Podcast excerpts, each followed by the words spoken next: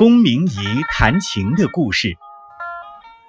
公明仪是古代一个会弹琴的人，据说他的琴声能感动鸟兽。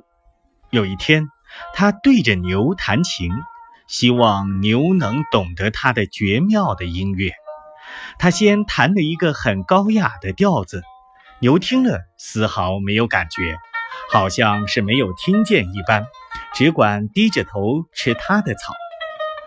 公明仪改变琴声，仿着蚊子叫的声音，仿着小牛鸣的声音。